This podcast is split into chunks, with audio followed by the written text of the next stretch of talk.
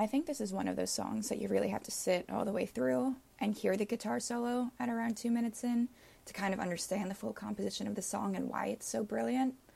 It's just an epic solo. Like, me and my friend, we have this ongoing debate between whether Baby Came Home, this version, or Baby Came Home 2 off of the album Wiped Out is better, because they have a similar slow burn into just these really, really cool distorted solos, and they're both so similar in terms of the way that the songs are structured, but also it's so vastly different. So that's an ongoing debate we have. But in terms of this song, I don't know. It's always been a real point of interest to me. I think I always get very curious when songwriters kind of blur the line between poetic, unrequited love into emotional masochism. And that's kind of what this song does to me.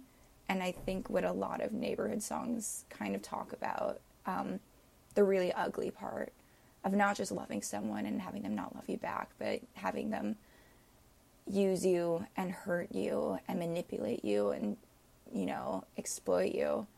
It's a really dangerous thing to let someone know kind of all your weak parts and all your fears. And you just pray, that they don't leave or they don't hurt you. But yeah, great song.